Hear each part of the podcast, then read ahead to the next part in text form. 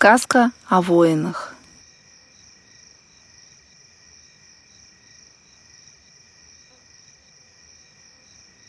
Ночное безмолвие царит степи. Лишь ковыль машет мохнатыми лапами, да трещат сверчки. Вокруг костра собрались храбрые воины, старые и совсем юные.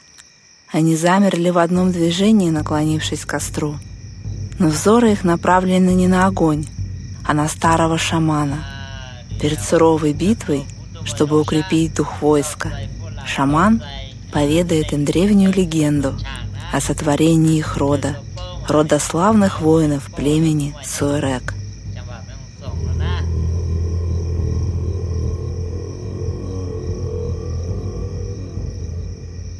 Было это в те времена, когда люди воевали не только за землю, но и за честь. Храбрый вождь нашего племени Шеркинхан возжелал покорить богатую плодородную страну Семи озер. Битвы шли одна за другой, но силы воинов были равны. Совет мудрейших решил, будет поединок. Победителю достанется и народ, и земли побежденного. Так пусть сразятся Шеркинхан и Светояр — царь страны Семи озер.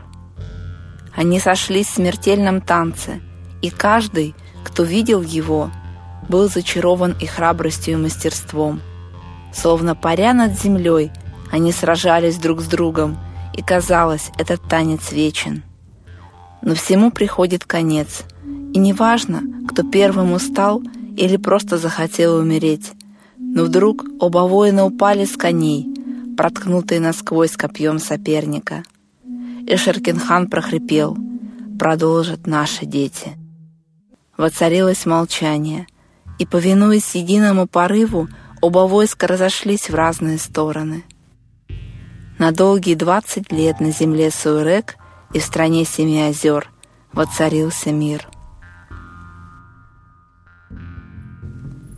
Шаман посмотрел на воинов и увидел в их глазах отражение пламени, как отблеск звезды, зовущей вперед. Костер потрескивал, и, казалось, говорил им о главном законе войны — лучше быть убитым, чем побежденным. Почти в молчанием павших воинов, шаман продолжил свое сказание —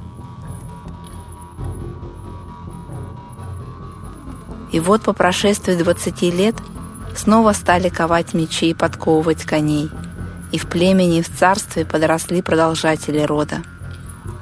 Старейшины, помня наказ своего вождя, отправили гонца в страну Семи озер.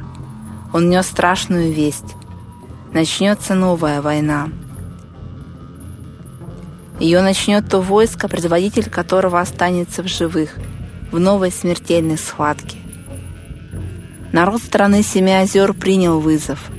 Для поединка наследники династий отправились навстречу друг другу. Молодые воины словно летели на своих конях, едва касаясь земли, одержимые ненавистью и жаждой победы.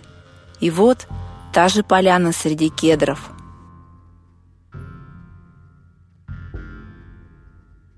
Немного отдышавшись, воины начали поединок.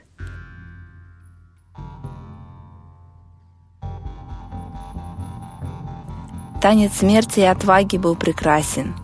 Воин из племени Сурек на черной лошади, воин страны Семи озер на белой. Топот коней, звон мечей и голосов смешались в страшной песни, и мир замер в ожидании исхода поединка. Он длился день и ночь, и на следующее утро воин на черной лошади упал, и Яромир, сын Святояра, занес над ним свой меч — Но по древнему обычаю, прежде чем ударить, он сдернул шлем с головы пораженного соперника. Перед ним лежала прекрасная девушка с темными, как омут, глазами. Это была старшая дочь Шаркинхана Сулеймун. Без слов было ясно, что она не сдастся на милость победителя, лучше смерти. Мир снова замер, меч висел в воздухе, но оба воина уже забыли про него — на смену ненависти пришла любовь. Яромир помог подняться девушке-воину с земли, он отбросил меч, взял ее на руки и напоил водой. Долго сидели они под старым кедром, придумав свой, только им понятный язык. А когда взошло солнце, влюбленные решили уйти в горы. В начале знойного лета родился их сын, крепкий, как тот кедр. Назвали его Яромир хан. От него и начался род нашего племени, племени смелых воинов, готовых в битве ко всему, и к смерти, и к любви.